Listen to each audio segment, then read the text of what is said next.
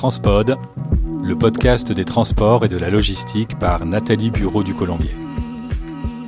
Bonjour, bienvenue sur Transpod l'Hebdo. Au sommaire de la semaine du 30 octobre au 5 novembre, la technologie au service de la simplification des transports. Souriez, vous embarquez. Le poinçonneur des lilas qui se retourne dans sa tombe. Airbus signe avec LDA. Zara avec Maersk. Et des litchis et des bananes à 7. Souriez, vous embarquez. Plus besoin de fournir son passeport ni son titre de transport. Depuis le 26 octobre, l'aéroport de Francfort utilise la reconnaissance faciale des passagers pour fluidifier l'embarquement. Francfort, où se trouve le hub historique de Lufthansa, devient ainsi le premier aéroport européen à exploiter cette technologie. Il suffit de créer son profil biométrique sur une appli dédiée et scanner le passeport. La technologie de CITA fait le reste. Depuis trois ans, cette même technologie est testée à Roissy-Charles de Gaulle et à Lyon-Saint-Exupéry.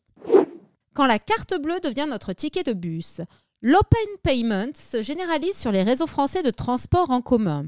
Plus besoin de tickets, de cartes, la validation ultra simple se fait en approchant de la borne la carte bancaire ou son smartphone utilisé comme moyen de paiement. Après Lyon, Clermont-Ferrand, Lille, Marseille l'a adopté en septembre. Au total, une trentaine de réseaux de transport utilisent ce paiement sans contact qui simplifie la vie des passagers. Seul bémol, la tentation des collectivités d'augmenter dangereusement le prix à l'unité. Pas sûr dans ces conditions que la carte bleue fasse baisser le taux de fraude. Super contrat pour LDA. Airbus a choisi la compagnie française Louis Dreyfus Armateur pour renouveler sa flotte de rouliers affrétés pour le transport transatlantique des ailes, du fuselage, des mâts, du réacteur et des empennages du futur A320. LDA sera chargé de construire et d'exploiter ces trois navires à assistance vélique qui prendront du service à partir de 2026.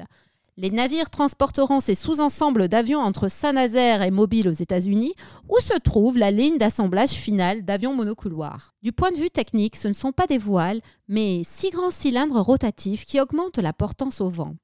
Côté carburant, LDA a choisi le diesel et l'iméthanol. La nouvelle flotte devrait permettre de réduire les émissions moyennes de CO2 des trajets transatlantiques de 68 000 à 33 000 tonnes par an d'ici 2030.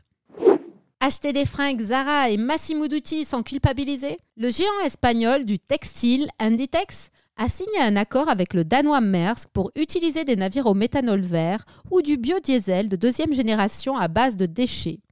L'armateur annonce une réduction de plus de 80% des émissions de gaz à effet de serre par rapport au fioul. Intervenant aux 13e Assises des ports du futur, Daniel Le Breton, directeur marketing de VIA, opérateur d'autoroutes ferroviaires, a confirmé l'installation de la technologie Modalor d'ici la fin de l'année sur le port de Sète. Pour démarrer l'aménagement de la plateforme de 3 hectares, l'opérateur filiale de la SNCF attend le versement des fonds FEDER. Une technologie qui va permettre de passer de 15 000 à 50 000 remorques transportées par an sur le rail. Toujours à 7, le port a indiqué avoir signé récemment l'attribution du hangar fruitier de 2000 m2 à Prime Vert. D'ici quelques semaines, deux navires en provenance de Madagascar, transportant nos litchis de Noël, jetteront l'ancre à 7. En prévision de l'arrivée de navires de bananes également, des Caraïbes et d'Amérique latine, le port a aménagé dans ce même hangar des mûrisseries. L'ambition étant de connecter Sète au marché d'intérêt national de Rungis par le rail. Tout ceci me rappelle étrangement les flux du port de Marseille il y a quelques années. Avant de terminer cette édition, deux événements à venir. La planification écologique de la filière transport sera à l'honneur le 9 novembre prochain avec deux colloques en simultané l'un à Paris et l'autre à Marseille. En effet, France Logistique présentera la deuxième édition des journées de la filière transport de marchandises et logistique.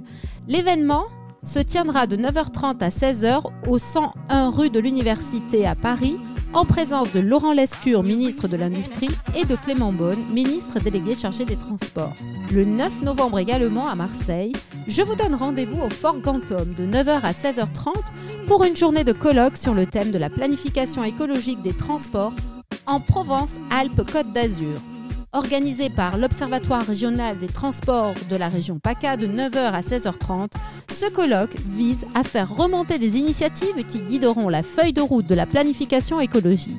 Provence-Alpes-Côte d'Azur a été retenue comme région pilote pour la mise en œuvre de la planification écologique en France. C'est la fin de notre édition de Transpod l'hebdo. Retrouvez-nous sur toutes les plateformes et n'oubliez pas de liker si vous aimez cet épisode. Un grand merci pour votre écoute et transportez-vous bien.